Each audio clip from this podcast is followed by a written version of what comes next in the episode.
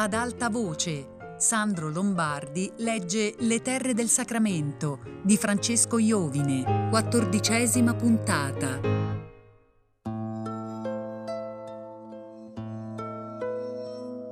Felice Protto era entrato, preceduto da Elettra, a Palazzo Cannavale. Nella cucina dell'appartamento dei De Martis erano note approssimativamente le ultime vicende dei rapporti di Laura con l'ex fattore. Elettra, prima di introdurlo da Enrico, accompagnò Felice in cucina. Senza precedente accordo si era stabilito che il fattore andasse dall'avvocato facendo in modo che Laura non se ne accorgesse.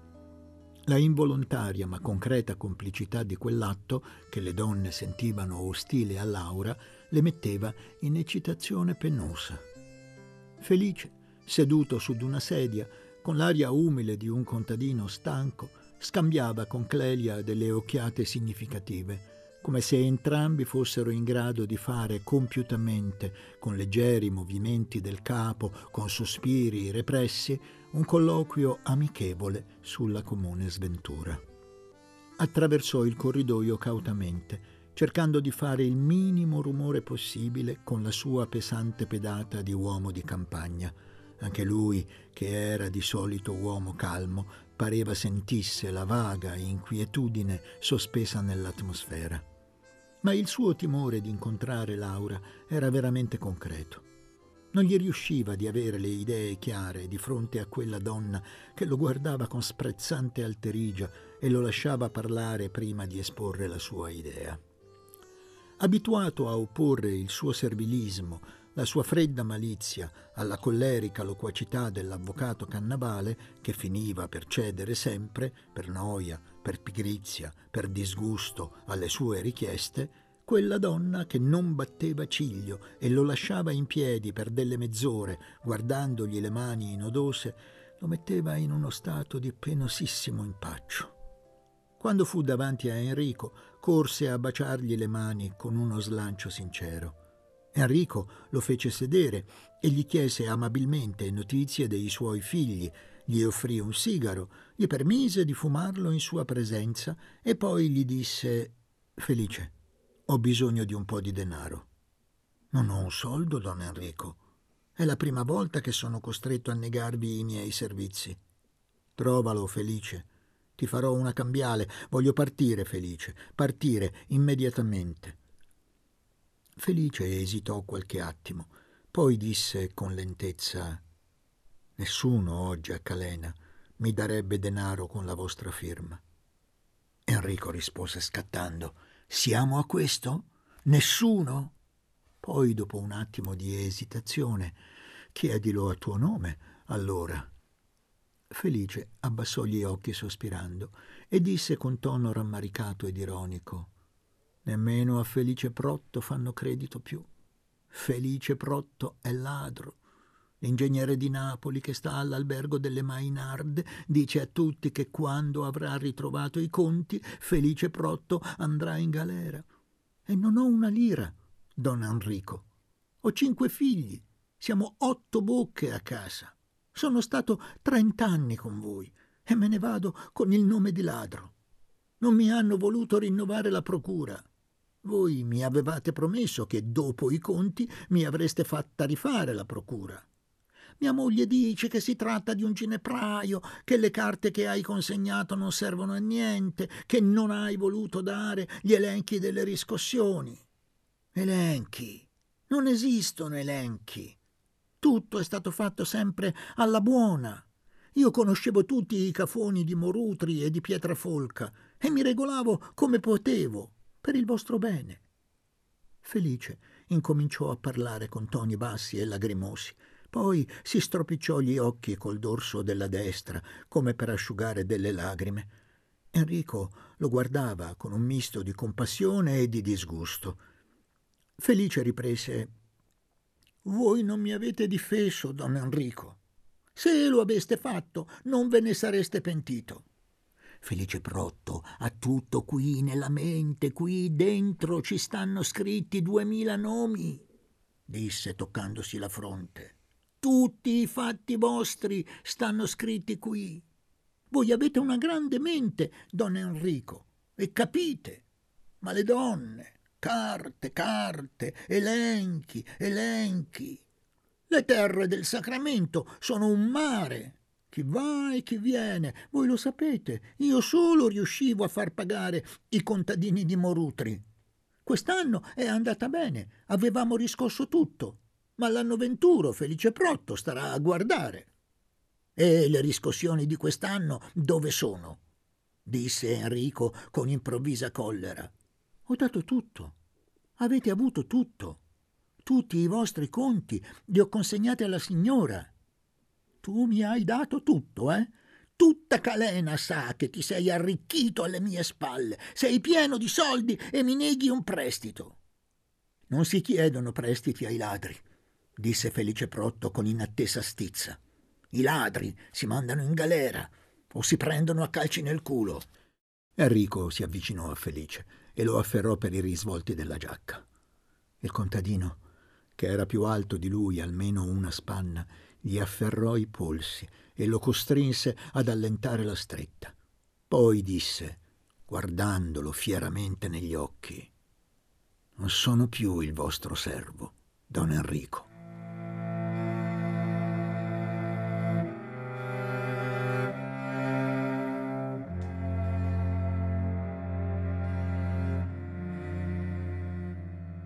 A Morutri ci fu un inverno di buio e di neve per settimane, tra il gennaio e il febbraio, sul villaggio e sulle terre del Sacramento gravò una coltre di nuvole compatte e l'aria si mantenne fredda.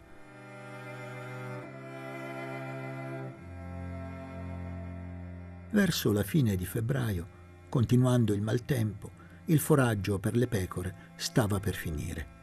I pastorelli di Morutri e Pietrafolca erano andati, quando avevano potuto, con i loro piccoli greggi a sud, verso le rive del Calandro, sgombre di neve. Ma l'erba era scarsa per tanti animali e i contadini si mangiavano le pecore vecchie. Le mettevano al forno cariche di pepe rosso, di sale e di aglio e se le dividevano spezzandole con le mani, avventando i denti nella polpa che spremeva dalla bocca tutti gli umori, pungendola con spine infuocate. A Pasqua non avranno più nulla, diceva don Settimio. Si stanno mangiando tutto. Verrà maggio e maggio è lungo. La fame si taglierà col coltello.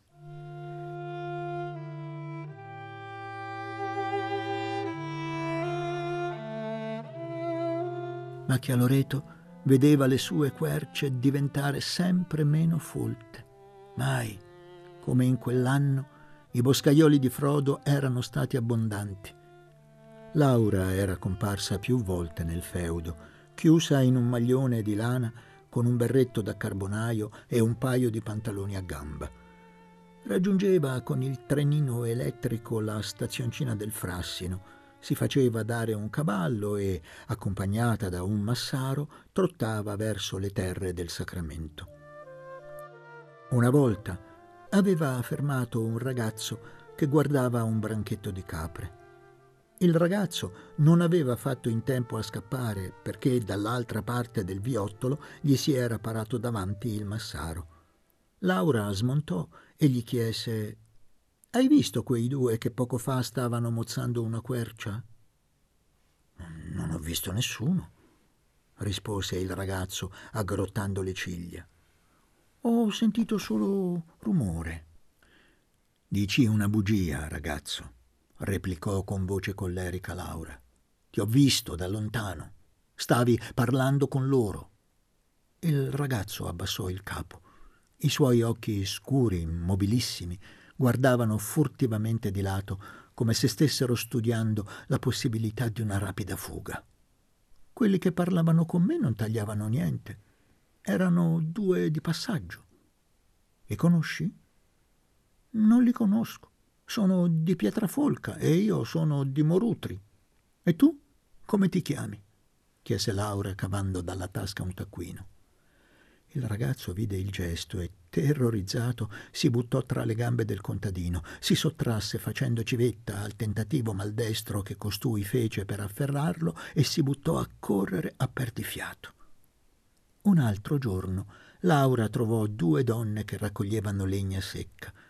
Erano due vecchie che, vistesi sorprese, incominciarono a piangere e a invocare la Madonna dei Sette Dolori.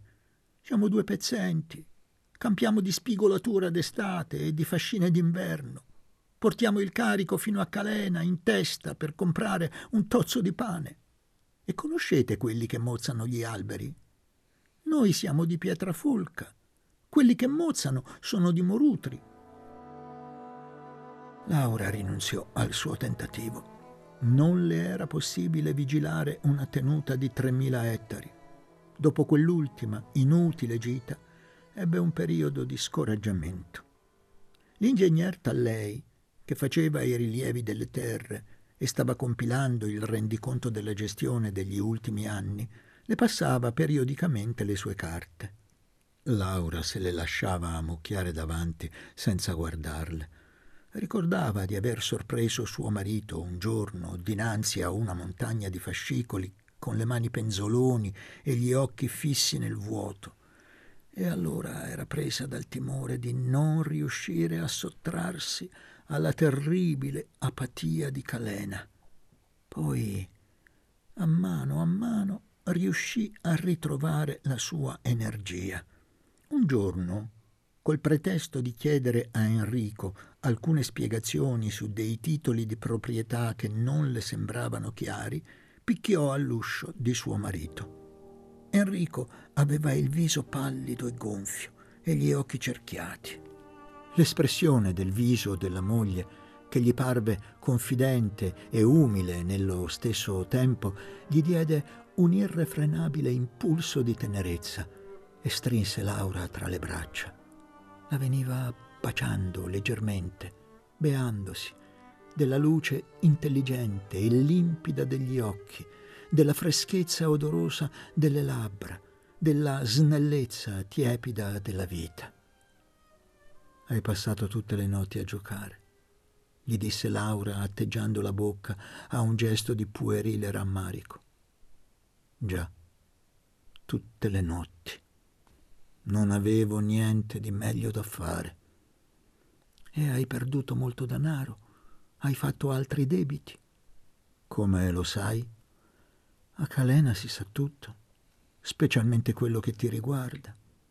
Tu sei forse il solo a non accorgertene. Eppure, riprese lentamente, mi avevi promesso di non giocare, di non sperperare altro danaro. Mi avevi promesso che mi avresti lasciato fare. Invece mi intralci. Io sono scoraggiata. Enrico ebbe un sorriso malizioso. Ti scoraggi presto? Io ci ho messo più tempo di te. Eppure bisogna fare qualche cosa, disse Laura con improvvisa stizza. Tu non hai un'idea che imbroglio siano i tuoi affari. Se qui non ci si muove, va tutto in malora. Tutto deve andare in malora, disse Enrico rimettendosi stancamente a sedere. Sono stufo di questa storia. In fondo, cosa vuoi che succeda? Diventerò povero. Forse per me non c'è altro rimedio che quello di diventare povero. Tu povero? disse Laura con represso furore. Gli uomini come te, con le tue abitudini, non possono essere poveri senza diventare abietti. Basta, disse Enrico con voce stanca. Non ricominciamo. Tu vuoi occuparti delle terre del sacramento e fallo.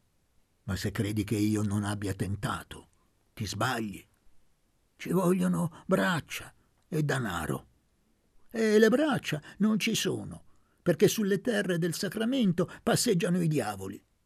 E i soldi non si trovano, perché sulle terre indemoniate ci sono già troppe ipoteche. Non c'è nulla da fare. Ma tu tenta. se ti fa piacere.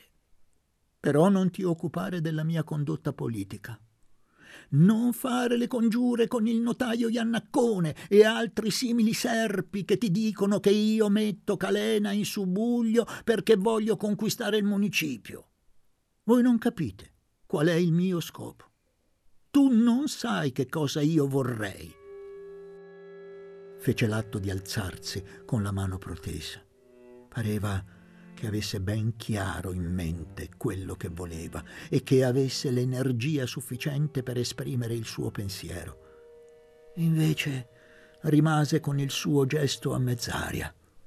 Si rimise a sedere, abbandonando le mani sulle ginocchia.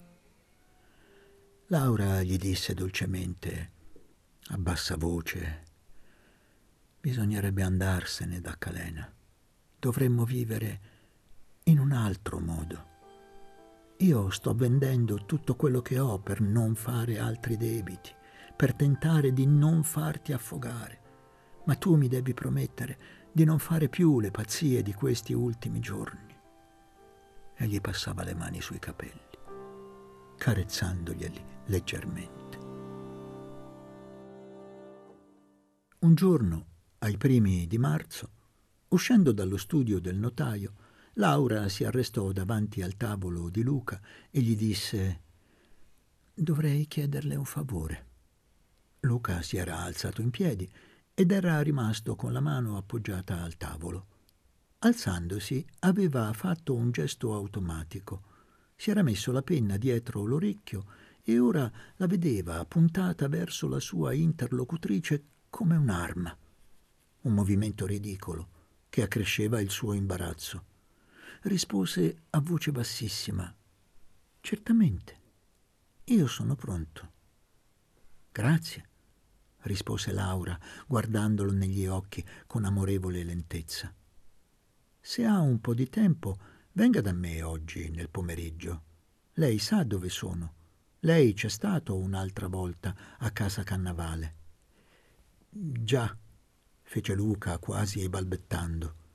Supponeva che l'accenno di Laura a quella sua sciagurata visita potesse contenere un indiretto rimprovero. Io, sa, per quella volta non ne ho colpa. Io non c'entravo. Anche allora lavoravo per il notaio. Il protesto veniva da lui. Io che potevo fare? Lei mi scuserà. Certamente. Era una specie di scherzo. Me l'ha spiegato il notaio. Lei non c'entra. Io non ho mai pensato che lei potesse essere responsabile, aggiunse con un'impercettibile ironia. Si tolse rapidamente il guanto e gli strinse la mano. Aspetto, allora. A stasera. Luca fece un profondissimo inchino e la penna che aveva sull'orecchio schizzò di netto sul foglio bianco bollato che aveva davanti, macchiandolo irreparabilmente. Si risollevò con lentezza, come se avesse dovuto rimuovere un peso. Vide Laura che, arrivata all'uscio, faceva, sorridendo con infantile gaiezza, un civettuolo cenno di saluto. Luca guardò il foglio con occhi tristi e disse tra sé quattro lire. Si frugò nei taschini e cercò invano le quattro lire che sapeva benissimo di non poter trovare. Poi si passò una mano sulle guance e si accorse che aveva la barba lunga. Dalla barba passò all'esame dei pantaloni mal stirati e vide che aveva una costellazione di minute pillacchere quasi fino al ginocchio. Bisognerà mettersi in ordine per oggi, si disse. Può darsi che zio Filoteo abbia voglia di stirarmi i calzoni.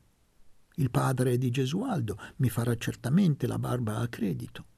Il canonico ha una cravatta nuova. Dopo aver fatto rapidamente questo programma, si accorse che la sua inquietudine dipendeva soprattutto dal fatto che non riusciva a immaginare la ragione per cui Laura l'aveva invitato ad andare a casa sua.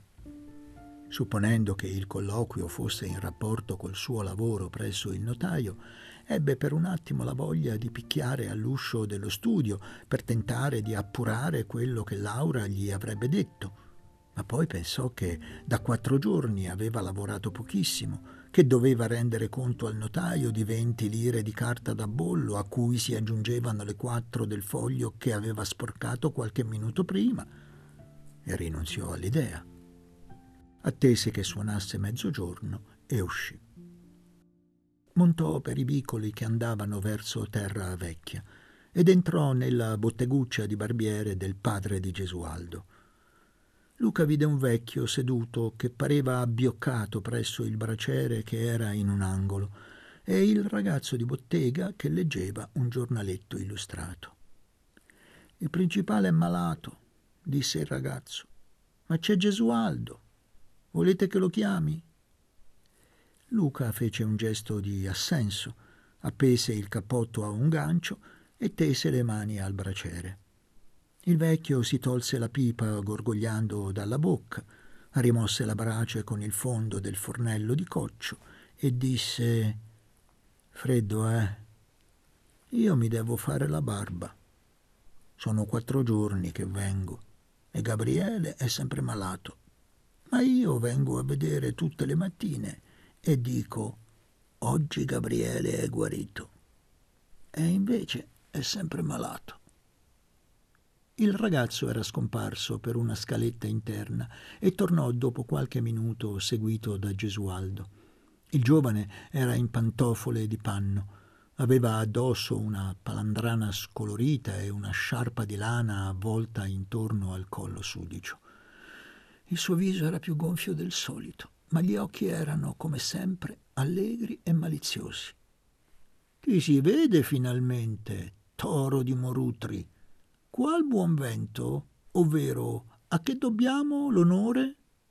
Gli si avvicinò e gli batté tre o quattro volte la mano affettuosamente sulle spalle. Luca si passò la mano sulla faccia e disse Vedi che barba? Vedo, ma il barbiere titolare è malato e tu non avrai certamente la pazienza di zio Carmine Frascitta. Sono quattro giorni che viene e aspetta. Si avvicinò al vecchio, gli mise la destra ad imbuto sull'orecchio e gridò Oggi niente! e gli fece cenno di filare, dondolando la mano e indicando la porta. Il vecchio riempì la pipa di cinigia, si tolse il cappello e se ne andò lentamente. Gesualdo disse Dunque, tu vuoi farti la barba? Bene, la barba te la farò io e ti prego di apprezzare l'onore.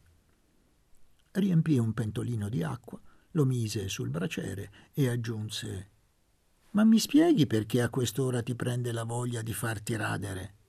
Hai un appuntamento nel pomeriggio? Ho un appuntamento. Con donne? chiese con accento ironico Gesualdo. Con una donna, rispose Luca con calma. E chi è? Luca si mise un dito sul labbro per dare a intendere che era vincolato da un segreto di onore. Senti, Luca, fece Gesualdo, se non mi dici chi è io, la barba non te la faccio. Luca lo fece attendere qualche istante e poi disse, scandendo le sillabe, Laura Cannavale. Gesualdo emise un sibilo di meraviglia e poi disse perentorio Non ci credo. Siccome dici bugie, ti farò la barba con l'acqua fredda. Prese il pentolino dal fuoco e incominciò a insaponarlo. Ho capito. Vai a Morutri, dalla vedova. Ma potevi andarci anche con la barba lunga. Tanto fate tutto al buio. Luca non rispondeva. Poi a un tratto fece Tu hai una cravatta nuova? Certamente. Vuoi anche la cravatta? Allora è vero. Tu vai dalla signora Cannavale. Te lo avevo detto. E a che ora ci vai? Questo non te lo dirò mai, fece Luca mugolando a labbra strette sotto il mulinare furioso del pennello insaponato. Gesualdo afferrò il rasoio, se lo passò destramente più volte sul palmo, poi fece l'atto di tagliare la gola a Luca. Parla, toro di Morutri. Alle otto, disse Luca mentendo. Che razza di ora, fece Gesualdo. Alle otto ci sarà la capra del diavolo a casa. Ci sarà. Allora non è un appuntamento, è una visita? Ti farò una barba da visita, disse ridendo. Parve riflettere un attimo e aggiunse E che vuole da te? Mm, non ne so nulla. Mi ha detto che vuole un favore. Allora allegro. Un favore in senso indeterminato può essere tutto. Sotto la capra del diavolo ha perduto la lana e tu sei il toro di Morutri. Luca non parlava, ma le insinuazioni dell'amico avevano finito col mettergli addosso una certa inquietudine. Niente emozioni, eh? Ora ti darò una scorciatina ai capelli e ti profumerò come una puttana.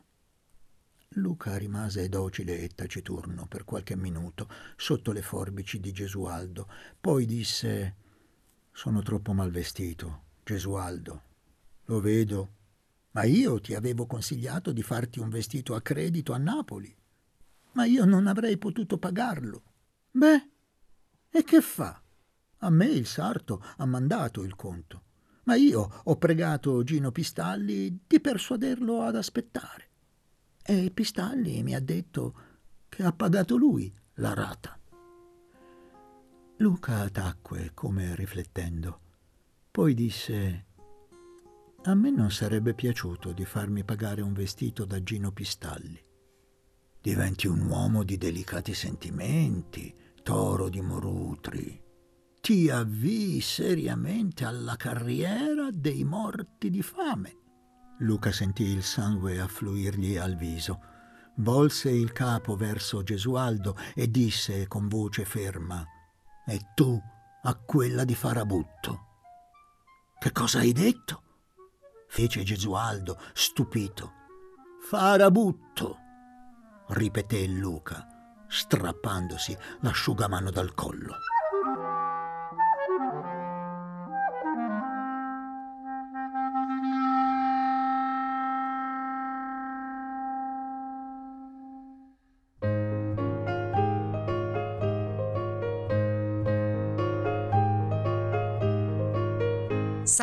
Lombardi ha letto Le terre del Sacramento di Francesco Iovine, a cura di Fabiana Carobolante con Jacopo De Bertoldi, Luigi Avarone, Diego Marras e Chiara Valerio. Tutte le puntate su Rai Play Radio. Ad alta voce è un programma Rai Radio 3.